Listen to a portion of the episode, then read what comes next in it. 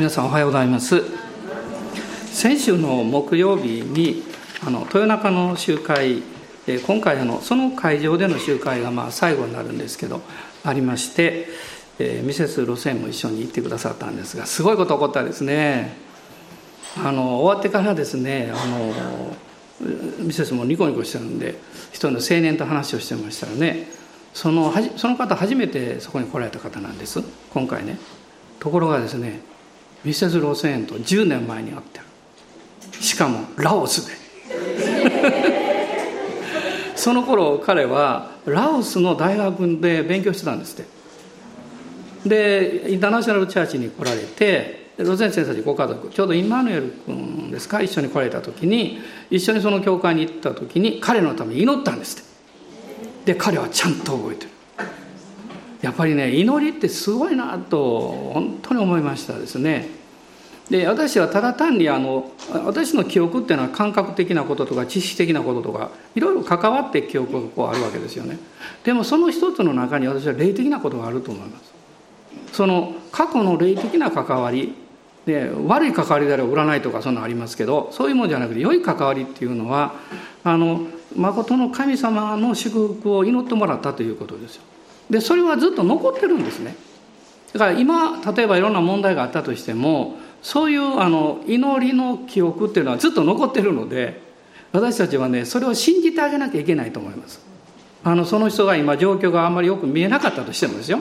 で信じてあげるって大丈夫だってあなた祈られてるんだからってね、えー、また実際あなたも祈る必要がありますけど。まあでもあのそういうことをもう一度私はあの目の前に見せていただいてですねいや神様はすごいっていうのと祈りはすごいなというふうにあの思いました。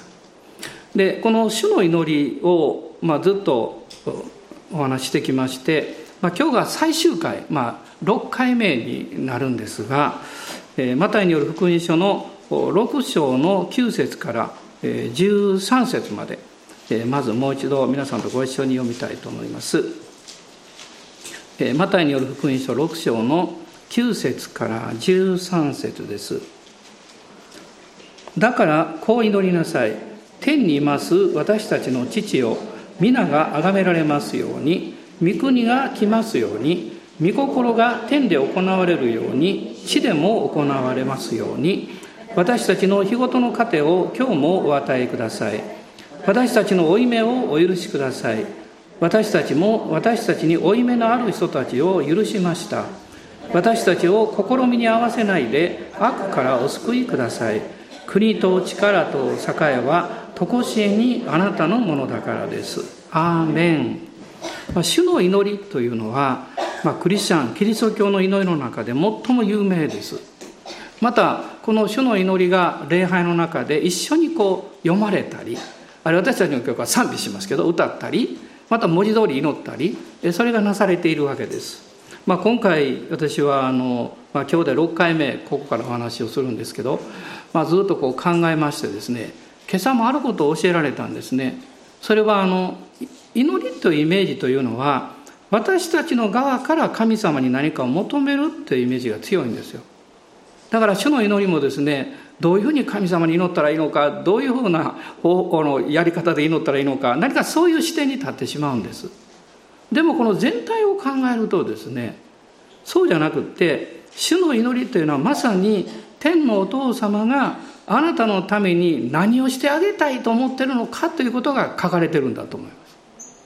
そういうふうに見たらね主の祈りの意味が分かってくると思うんです。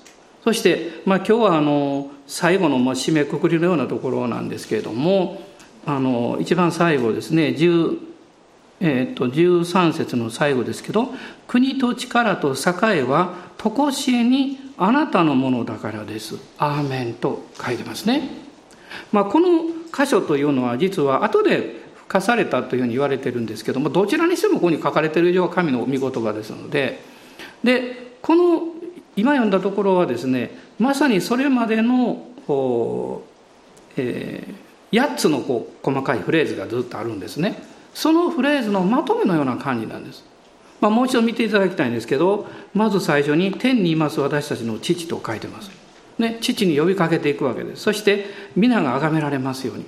で神様を褒めたたえるそして御国が来ますようにですからその、えーと、神様の御国の素晴らしい内容が私の現実の中に生活の中にまた人類の中に起こりますようにっていう、まあ、こういう祈りなんですよね。あの小さい子供がね1歳とかあるいは2歳の子供がこう手を叩く仕草ってすごく可愛いですよね。ね、今ちょっとうちにそういうのがおりますんで ちょうどですねあの何かこうして手叩きますね手を叩かれると何かしてあげたい時になるんだ不思議ですけどね。何かあげるものないかなみたいな感じですね。つまりそれはですねあの褒めたたえてくれてるわけですよね「えー、すごいよ」って言ってね、えー、何か分かりませんけど そうやってるわけです。あのえっ、ー、と、えー、豚もあなんとかかんとかありますか？ら何ですかね。おだてりゃどっかに登るみたいな感じですね。でも神様はおだてられるために手を叩いてほしいと思ってるわけじゃないんですよ。そうじゃなくて反対なんですよ。神様は初めからあなたのために最高のことをしたいと思ってるんですよ、ね、だから手を叩いてほしいと神様は願ってるわけではないんだけれどもそのそのことを通して、えー、持つことのできるこの愛するという交わり信頼できるという信頼関係、ね、これはすごいと思いますね。まあ、あのいい時に一緒に歩いた友も素晴らしいですけどでも苦難の時に歩いた友はですね生涯の友ですね。生涯の友です。一番辛かった時に横にいてくれる人があなたにとっての最高の友ですよ。何か言うとかするとかそういうことは次の問題だと思います。共にいてくれるかどうかですよね。だからイエス様は私は世の終わりまであなた方と共にいるとおっしゃったんですね。また聖霊様は助け主というのはそばにいてくださる方って意味ですから。私はまあ現実にはうちにおられるんですけどどんな時にも共におられるわけですよ。この方がですね私のこの御国をあなたはもうそれを得ているんですよ。それをあなたに差し上げますよって言ってる。でくださいっていうのがこの祈りなんですね。でもいっぺんにもらったって入れませんから。皆さん覚えてます？以前あのあのえっ、ー、とある関係でですねクラッカー山ほどもらったの覚えてますか？車で積んできてくれたんです。もうクラッカーですね。あたりなんとかのクラッカーってやつです。あれをですねもういっぱいでその時の礼拝におった人は幸いです。全部こう分けましたですけどね。でも神様はそれ以上の方ですね。もうあなたのこう私思うのは神様はいっぱいにするの嫌いだと思います。神様溢れるの好きです。雨ですか？溢れるのが好き。ねいっぱいってギリギリでしょ？あの子供の頃やりますよコップにどこまで水入れるかみたいなね。であの水膨張しますからこうこうやったであと一滴でこぼれるみたいな感じですね。でも人間はこぼしたくないです。いっぱいがいいです。神様はこぼしたいんです。溢れるのがいい。だからあなたの内側から何が溢れてくるかが大事なんです。この御国によって私たちの生活や思いがまず満たされる時。その御国というのは義と平和と精霊における喜び。その神の性質ですね。それが内側に満たされてきた時にですねあの何かがうまくいっていてもいってなくてもものがあってもなくてもですねそれを超える平安と喜びっていうのを経験するはずなんですよ。これが御国の本質なんですよね。今持ってないでしょうあ大丈夫与えられますからって。で今できないでしょうって。大丈夫できるようになりますからって。何か努力するからそうなるというよりもそういうふうになれるんだということを信じられるということですね、まあ、私はあの、えーと、精霊経験をしてしばらくしても威厳でも祈れなくなったことがあるんですけども、まあ、その時に、えー、奈良の方の教会に行ってえー、あるアメリカから来られた方の青年の証を聞いてねあの霊的なものが解放されたんですね。それはその証はあの4日間ぐらいその教会で伝道集会があってで最初の夜にその先生があのこの集会で今日癒されたと信じる人って言ったら一人の姉妹がね後ろにいた夫人の人が手を挙げたんですね。前出てきたんですそして「私癒されました」って「何癒されたんですか?」って。この首のこの辺りにこう大きな腫れ物があってですね。でもまだあるんですね。あるんですけど彼女は私癒されましたってみんな拍手してね。2日目に僕先生が「今日癒された人いたらはい」ってまたその人出てきたの。見たらもっと大きくなってたの。でも彼女は癒されました。みんなちょっと拍手こうこうどう拍手していいかわからないです。よで、まあ、3日目にですねあの癒された人とその人また手を挙げた。僕先生一瞬戸惑ったと思います。どうしようか思って。でも彼女は前に出てきましてですね。こう言ったんですね。私は癒されました。ってでもみんなが見るとこの腫れ上がってるのはもっと大きくなってるんです。2日目よりも3日前よりもね。で彼女はもう平然とした顔して座ったんです。で4日目最後の集会の時に「今日癒された人」ってまたそういう「はい」って言ったの。もう僕先生もねええ加減にしてやみたいな感じだと思いますけど。でも彼女はね喜びながら前に来たんです。そして腫れ上がってたんです。私は癒されましたって言ってる途中で瞬間的に消えたそうです。だからみんなが見てる前でですねその腫れ物が引いていったんです。で私その証を聞いた瞬間に自分のこう霊的なものを縛ってる原因が分かったんです。自分の努力なんです。あの自分の頑張りとか何か過去の経験を思い出してああいうふうになろうとしたりとかですね。そうじゃないんだと。御言葉なんだって分かったんです。でその時に「死をもう信じます」って短く言ったら精霊に満たされてですね集会妨害したんです。集会メッセージまだ終わってないのにですねうわー立ち上がってうわーって賛美始めたんですよ。こんな私がですよおとなしい私が。本当なんですよ。もう意見でうわー賛美始めた。そしたらアメリカから来られた先生がねつかつかと降りてこられたんですよ。で私の後ろに回ってですね私の肩にポンポンと手を置いて「兄弟ハレルヤ兄弟ハレルヤ」って言ってくれたんです。あこれ静まりなさいということやなと思って。で静まったんです、私全く傷つきませんでした。いまだにその先生の名前わからんのですけど尊敬してます。でもその時に信仰が分かったんです。信仰っていうのはもう文字通り単純に神様が素晴らしいお方なのでそのおっしゃってる方の言葉を信じることだ。それなんだって。なぜなのとかどうしてとか保証どうあるのと言われてもそんな問題じゃなくてこの神様ご自身が保証でいらっしゃるその方が御国の王なんですよね。その内容を来てくださいってこう言ってるわけですよ。求めてるんじゃなくて実は与えられることを信じて求めてるんですね。これ全然違うと思います。そしてまあ試みえーと、御心が天で行われるように地でも行われますようにね。同じ祈りですよね。そして、えー、試みにあごめんなさい。その前ありました。日ごとの糧を今日もお与えください。ここなんです。神様はあなたの人生の糧を与えたいんです。満たしたいんですよ。だから主が願ってることは本当は求めることではなくって信じて感謝してほしいと思ってるんだと。神様に栄光を返する。ね。でそうするとですね次の試みの問題もそうですし、えー、それからあの、まあ、許しの問題もそうなんですけどすでにそれはイエス様が十字架において完成されてるんですね。私は勝利され勝利しているものであるという信仰に立って試みに合わせないでと言ってます。それはですねすでにあなたはもう勝利されているのでそして決して神様は悪しきことを私になさるはずがないのでという信仰がここにあるんですね。まあ、今日はあの、えー、とこの最後のところをちょっと触れたいと思ってるんですけど、まあ、そこにもう一度戻りますが国と力と栄は常しえにあなたのものだからです。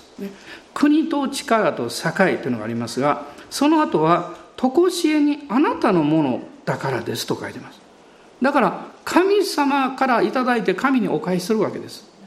神様から受けてその栄光を主にお返しするわけですね。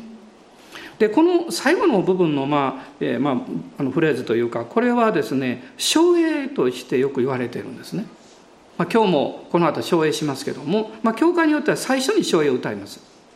あのその中身ですね一番有名なのが実は第二コリントの13章の13節なんです、まあ、この御言葉を省営としてこう語ること多いんですね。あの主イエス・キリストの恵み神の愛御霊の交わりがあなた方は全てと共にありますようにということです、まあ、こういう内容なんですけどもこの前半を国力栄というふうにこうもう一回考えてみるとですね、まあ、神様の凄さというか素晴らしさをいろいろ教えられると思います。国というのは神の支配を表しています。神のこの領域の全てですね。そして、まあ、何度も申し上げますけどそれは天にある全ての霊的祝福なんです。でエペソ書一章の3節にあります。この全ての霊的祝福が神の側にあって、えー、そして、えーえー、国ということをここで言ってるということはですねそれを受け継ぐようにあなたや私が選ばれているということです。受け継いでいいんだと。その選びがこのあるわけですね。でこの大きな神様の支配また導きというのを考えた時にあの一つ私たちが悩む問題はですね神様はご自身が意図され導かれたことをすぐになさらないでその間にこうタイムラグがあるってなんかあの時間が経過するんです。時にはそれが、うん、何年もね、まあ、この間私、えー、あの LA に行きましたけどその集会が起こるまでに17年あるんです、ね、それは集会するのはいつでもできるんです自分で行ってやろうと思うと。それは自分がやったんです。でも神様の計画と導きの中でそれが起こる時には何年かかるか分かりません。今回17年でしたね。次は短いと思ってます。だって私の方が天国先行っちゃうから。でも神様はそういう時をあえて置かれてでもご自分のその、えー、善であるということ愛であるということそして、えー、誠実であるということそれをですね私たちに表そうとなさっているんですね。まあ、一つのあの興味深い例を旧約聖書から見たいと思うんですけど第一サムエルの、え、9章です。サムエル記第一の9章です。まあ、ここには、え、初代のイスラエルの王であるサウル王がどういうふうにして選ばれていったかという経緯が出てくるんですね。で、まあ、読むとちょっと時間がかかるんで9章のまあ1節からえーと、2節だけ読みたいと思います。ベニヤミン人でその名をキシュという人がいた。キシュはアビエルの子順次遡ってチェロルの子、えー、ベコラテの子あアフィアハの子言いにくいですね。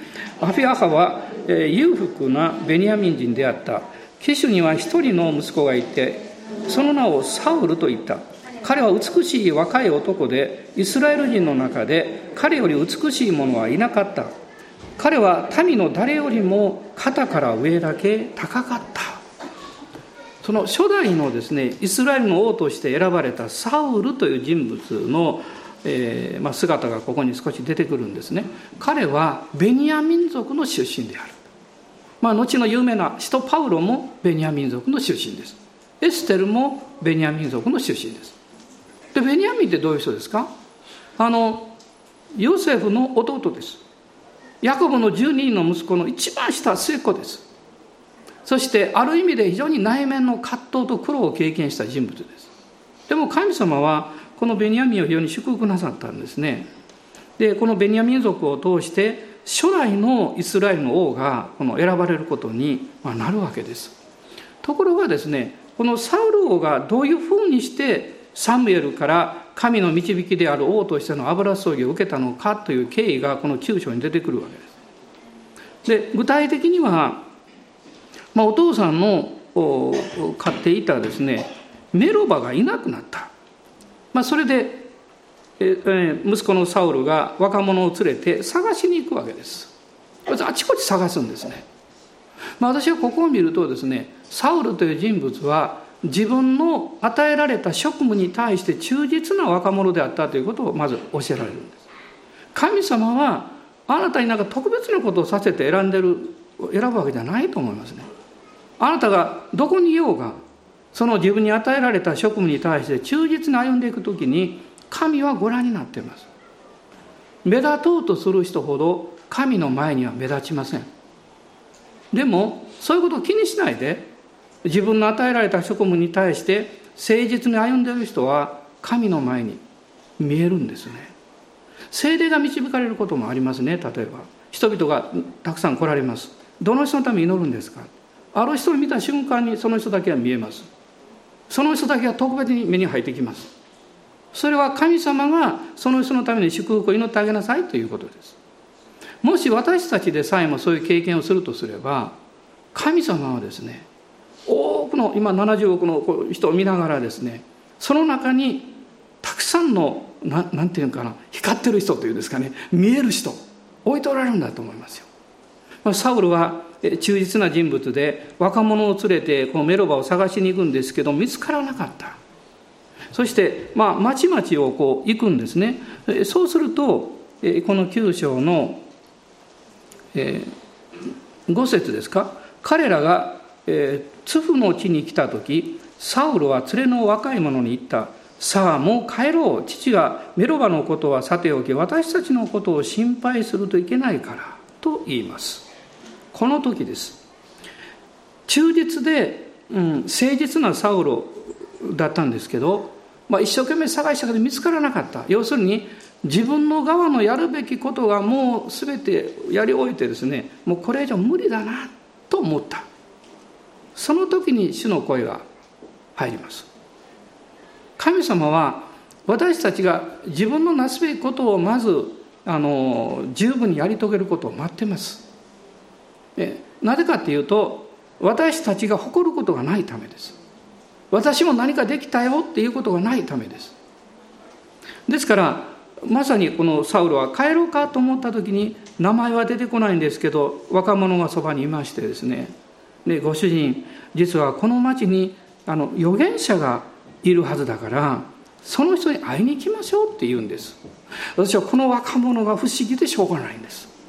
これまさにね精霊様の雛形みたいな人なんです。でも彼はやっぱり人間なんです、ねまあ、それをこう読んでいくと分かるんですけどまず彼はですねえ、ー、と6節を見るとね「待ってくださいこの町には神の人がいます」って言ってるんですけどどうして分かったんですかというのはですねその後を読んでいくと、えー、この12節一緒に読んでください。すると娘たちは答えて言った。ついこの先におられます。今急いでください。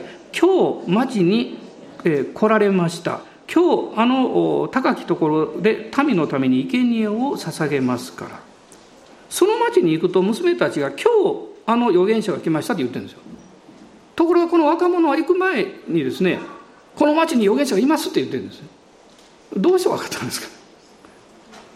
神様が彼にそういう知恵の心を与えられたんでしょうそしてなんと素晴らしいことに、えー、このサウルはねあの預言者に会いに行くのに何の贈り物も持てませんって言ったらですねえーと、この8節ですか？この若者が言うんです。私の手に4分の1シェケルの銀がありますって言ってちゃんとそういうものを用意してるんです。準備のできたしもべなんです。主に従うということはえー、私たちがいつも神様の前に準備しておかなきゃいけません。そのためにはぼーっとしとったらダメですね。あの一度ですね母教会の大きな何十周年かがありまして何十周年だったか40周年だったかそんな時にですねまああの私司会することになったんです。で市民会館で集会しましてね。であの本田浩二先生招いた。で本田浩二先生とこう集会前にこうちょっと座るゲストがボーマン先生今でも覚えてます。で本田先生とボーマン先生。で私座ってですねボーマン先生があの本田先生に「実はこの先生今日司会なんです」って言うね本田先生何て言ったと思います？司会者はね話したらダメだよ。司会者は語ったらダメだよって言うんです。ね。そうボーマン先生大丈夫です。もうこの先生よく分かってますから大丈夫です。言ってくれるんですけど何度も言うんです。であのあのその集会が始まりましてで先生がこう講談にまあ司会者とあの司会者ってやっぱりいろんなことに気が付かないといけないですよね。であの例えば司会者が座って次そこに立ってる人が変わる時はその人が終わった瞬間にも立ち上がらないといけないです。その空きができちゃいけないんですよ、ね、で周りも配慮する必要があるんです一つ私が抜けてたことがあったそれはですね講談からのマイクの線がその当時まだワイヤレスじゃないんでマイクの線がですね変なところをこう動いてこう後ろに横に入ってったんです。で私それを見ながらどどどうしようどうしようと思ったんです。そしたらですねガキア先生が立ち上がってそれを横に直された。私はその時本当に恥ずかしいと思いました。であのそれはですねなぜ恥ずかしいと思ったかっていうとそういうことをするのは私の役割なんです。先生がすべきことじゃない。先生だからって意味じゃないです。そうじゃなくて私が司会者でしたから、ね、だからそのそういう司会者っていうのはある意味ではそういう権権権利という権威というか与えられてるわけ。権威というのは使えることなんです。気がついてやることです。で私はその時にですねああ私はいつの間にかあ自分の番が終わったみたいでもう先生話し始めたからこうちょっと安心してこう見言葉聞いていてですね自分の職務に怠慢であったなって思ったんです。これはあのある人から見たら小さなことだと思うかも分かりませんけど私の奉仕者としてのあの姿勢を変えた出来事なんですね。もし私たちがこの主に仕えていくという姿勢をしっかり持っておればですねその与えられたその責任と範囲の中でいつも注意深くしかも謙遜に物事をこう見分けていくということをするはずですね。そしてそこからは自分から進んで喜んで先にするということです。私3年間営業の仕事をしてました。店舗管理やってました。100件120件ぐらい最後は店舗を任されてそしてあの月に1回必ず行って出勤します、ね、で取引は契約書がない契約なんです。そうするといつ他社にその契約はお店取られるか分かりません。どうすると思います？行った時に空気を読まないといけません。このご主人がですねあの主の方が何を願ってるのか。そして秘訣はですね相手が思ってる一歩先にやることです、ね、何かもうちょっと値段下げてほしいと思ってるなっていうのを感じたら「あちょっと値段下げましょうか」ってこっちから言うんです。そうすると相手が要求する半分以下で解決できます。あるいは何かしてほしいと思ったら先に「ああの看板とかつけましょうか」ってお金全部出しますからやります、ね、いわゆる人はですね自分の中にいろんなことを考えたりその思う時にそれを先に悟られて行動を移されるとですねもう本当にある意味では何ていうか圧倒されるんですね。えそして「あ分かりました」ってこうなるんですね。私は聖霊様が導かれる知恵というのはそれは教会生活だけじゃなくって自分たちの職場においても自分の生活においても同じだと思います。その原則どこにあるんですか？イエス様おっしゃったんです。人にしてほしいと思うことをあなたがしなさいとイエス様おっしゃったこれ黄金律と言います。で三条の水教の7章の中に入っています。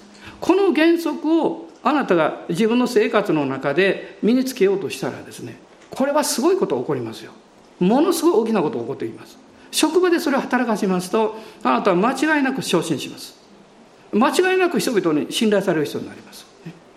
でもそこには一歩進んでいく姿勢が必要なんですけどその姿勢と原動力をどっから得るんですか？上から得るんですよ。神様から。ね。神様あなたは全ての支配者でいらっしゃいます。ね。私は今自分がやってる仕事もあの持っている責任もあなたが全部ご存知で導いておられるということを私は信じています。いつもそこからスタートするわけです。そしてイエス様が十字架で見業を完成してくださったというその安息にしっかり座るわけですね。サウルはしもべが言われるままにこの預言者と出会った。サムエルの方はちゃんと彼が来ることが分かっていて彼の取り分をちゃんと残していたんですね。そして食事します。その後なんです。その後ですねえーと、まず見たいのは27節です。27節。彼らは町外れに下ってきていた。サムエルはサウルに言った。この若い者に私たちより先に行くように言ってください。若い者が先に行ったらあなたはここにしばらくとどまってください。神の言葉をお聞かせしますから。そして10章の一節を見るとサムエルは油の壺を取ってサウルの頭に注いだとこう書いてます。あんなに起点が効いて準備もしてきた若者ですけれども選ばれたのはサウルなのでサムエルはこの若者をその場所に一緒におらせなかったんです、ね、これある意味でね不思議だと思いますね。私だったらねこの起点の利く、ね、しもべ一緒におったら役に立つかなみたいな一緒におったらみたいな感じですけど神様はそういうこと必要としないです。またもう一つの面から見れば彼は自分の役割を果たし終えたんです。素晴らしいしもべでしたけれども役割を果たし終えた時に私たちは神の領域に自分で勝手に立ち入ってはいけないんです。自分で手を勝手に入れてはいけないんです。自分の分を終えて主に従いますと言って去る必要があるんですね。そしてここでサウルはサムエルから油注ぎを受けるんですけどもこれは神様とサウルの関係なので他の人には一切言わない。ねまあ、この後、まあ実際にいろんなくじを引いたりして、まあ、サウサウロが王として選ばれるんですけどどんなことが起こってどんなふうに選ばれたとしても神様のその人に対する個人的な語りかけと導きが先です。あの皆さんにちょっと大切なことを申し上げておきます。それはですねあなたが誰かから例えば偉大な器だと言われる人あるいはこの先生すごい賜物があるよって言われる人が来てあなたに何か言ったとしてもあなたの心の中に何の心当たりもないまたそれを聞いた途端に不安がやってくるようなものであれば絶対受け取らないようにしてください。絶対受け取ってはいけません、ね、それは神様は大事なことであればあるほど他の人を通してあなたに語る前にあなたに語っておられるはずなんです。ね、あなたがそのことに従えなかったかもしれません。でも語られていることは事実なんです。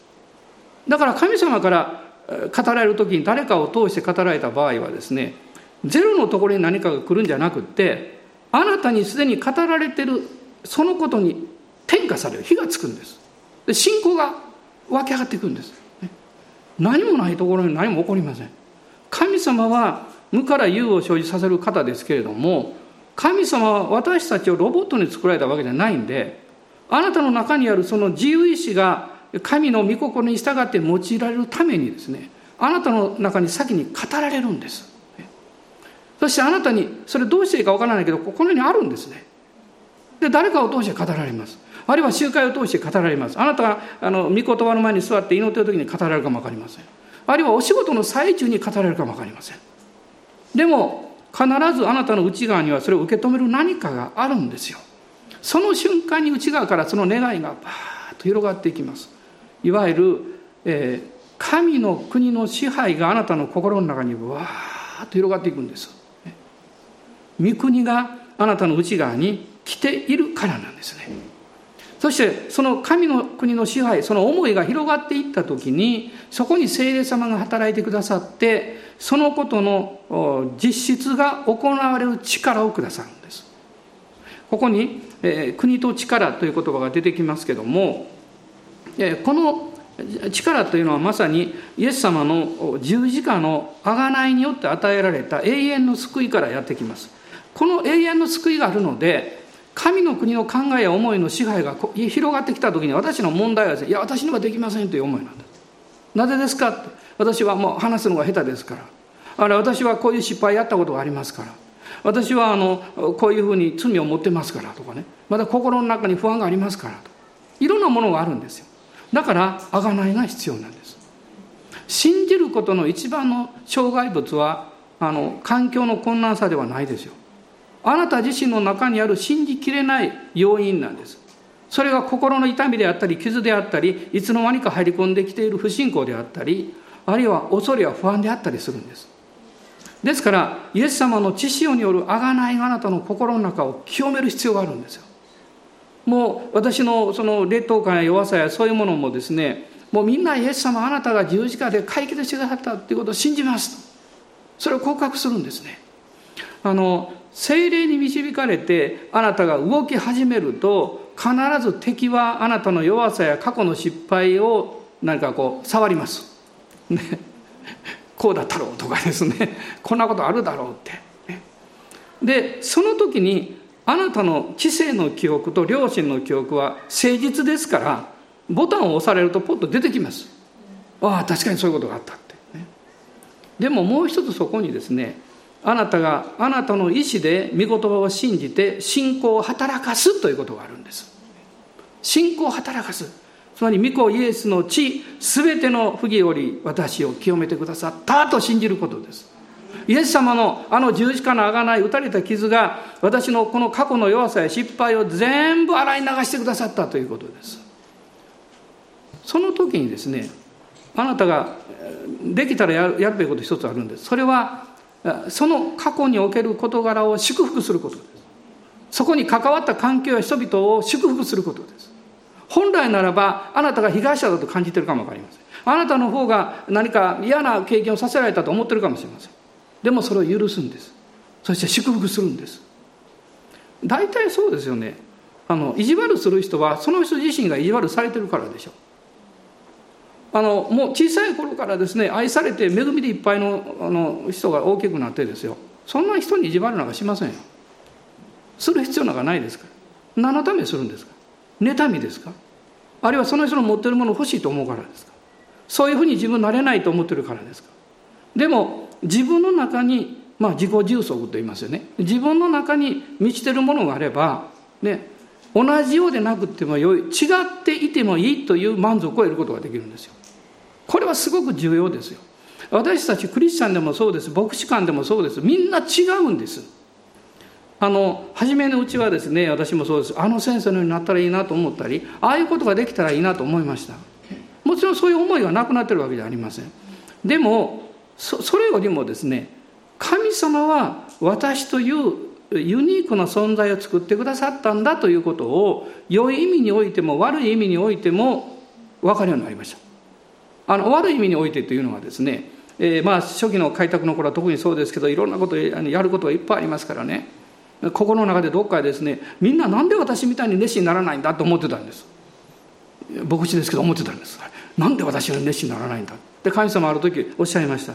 みんながあなたになったらあなたのようになったらいいのかって。よく考えたらいやとんでもない。私のようにみんながなったらこれ大変なことになるってね。もうこんなややこしい人間がいっぱいおったらどうするねんみたいなですね。分かりました。でその時に私は、えー、見るべき部分を見ていなくって、えー、自分の見方で見ているから関係ないことを見ていた。つまり神様は私に足りないことを教える人をそばに置いておられてあるいは私にできないことをできる人を横に置いておられて私が気が付かないことにそれを指摘してくれる人を置いておられて。それらの人は決して敵ではない。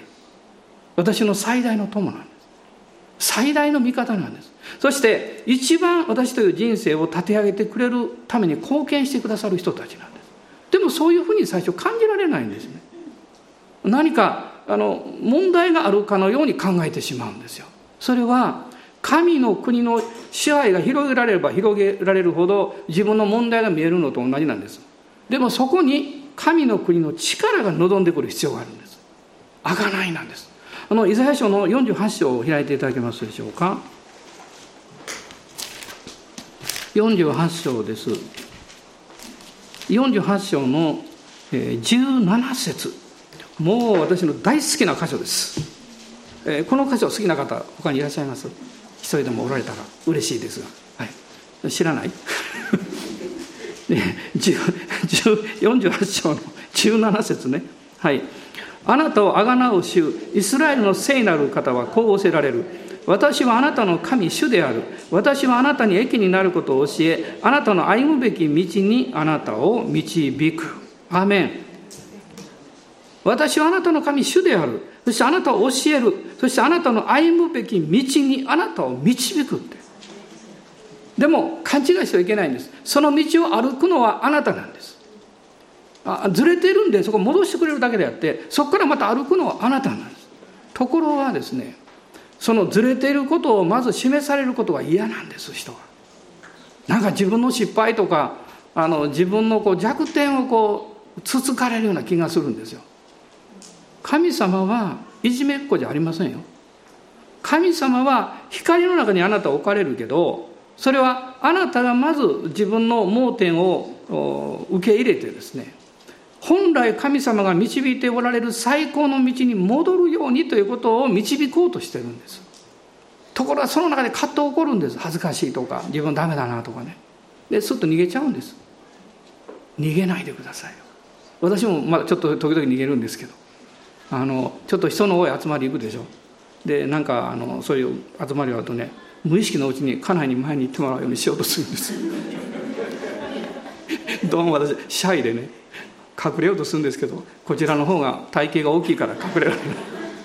でもそういう心境いまだに働くんです、ね、でふっと思うんです。あモーセと同じや。モーセも逃げたみたいなかっこいいこと言うとですね。でもだんだんだんだんとその光の中に照らされることによってでそういうまあ度合いが減ってくるというかあのやっぱりその性格変わらないですよね。相変わらずシャイです。相変わらず逃げます。相変わらず隠れます。相変わらず誰かやってくれたらいいといつも思ってます。でも神様はそこからですね光の中に出なさいっていつも導かれるんです。その光の中は何かっていうとそれが17節の最初なんです。あなたをあがなう主なんです。あなたをあがなう主あなたは私の弱さや欠けてる点をそのままもう十字架で許しがさってあがなってくださったって。その主なんです。その方と出会うんです。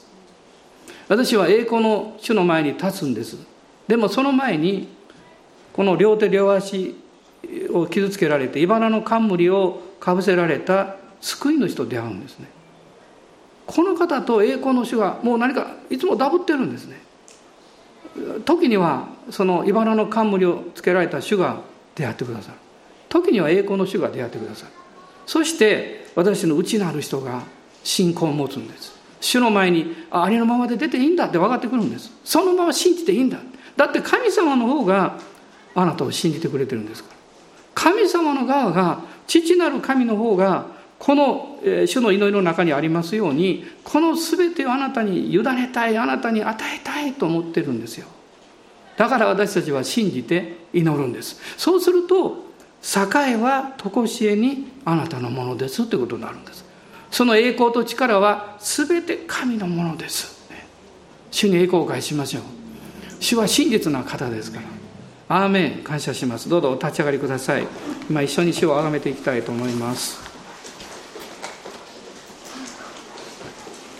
アーメン。ハレルヤ感謝します。今日も主の臨在の中に置かれていますけどもしあなたの心の中に扉がまだかかっていると不安があるはずです。あるいは躊躇するものがあるはずなんです。その戸を開きなさいと主はおっしゃっています。私の御子が流した血潮によってあなたは許されていますから。あなたはすでにあがなわれていますから。逃げる必要ないですよ。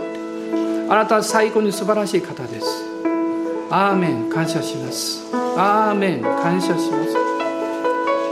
自分を惨めにしないでください。自分を被害者にしないでください。もしなんでこんなことがあって言いたい時はあなたが傲慢なところを持ってるからだと思います。私がそういうことを言うのは自分がそういう経験するからです。その時に「ああしようそうじゃないです」って私も同じ弱さを持っています。同じ失敗します。へりくだっていった時に主が優しい心をくださいます。信じてあげれる心をくださいます。そして一緒にやっていこうという思いが与えられます。共に歩く時に私たちはへりくだらないとできないんです。共に歩く時に神様の恵みと慈しみが与えられないと決してできないんです。自分にはできません。ですから主に求めます。主よ憐れんでください。あなたが私を愛しておられることを私は信じていますから。アーメン。感謝します。アーメン。感謝します。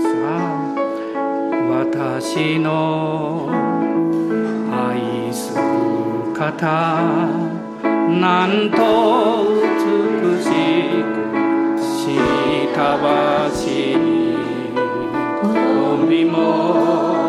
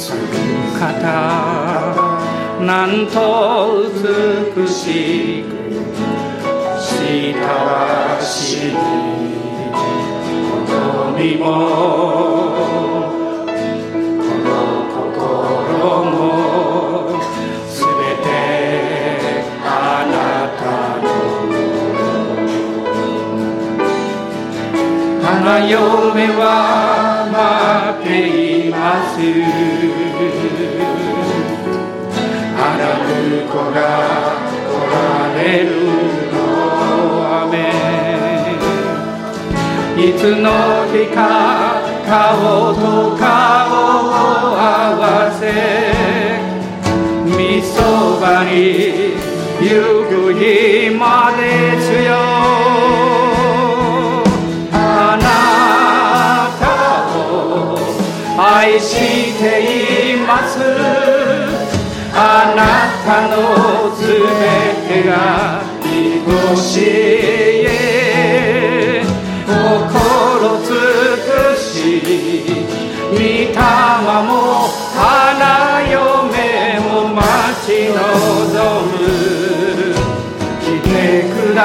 花婿主イあなたを愛しています。あなたのす。べてを愛しい主よ心尽くし御霊も愛ちるわ雨見てください。花婿主イエスよ。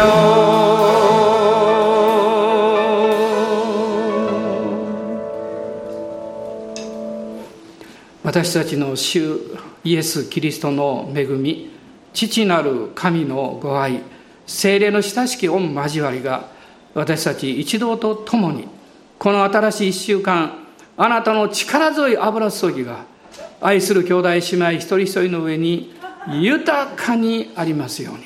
アーメン。アーメン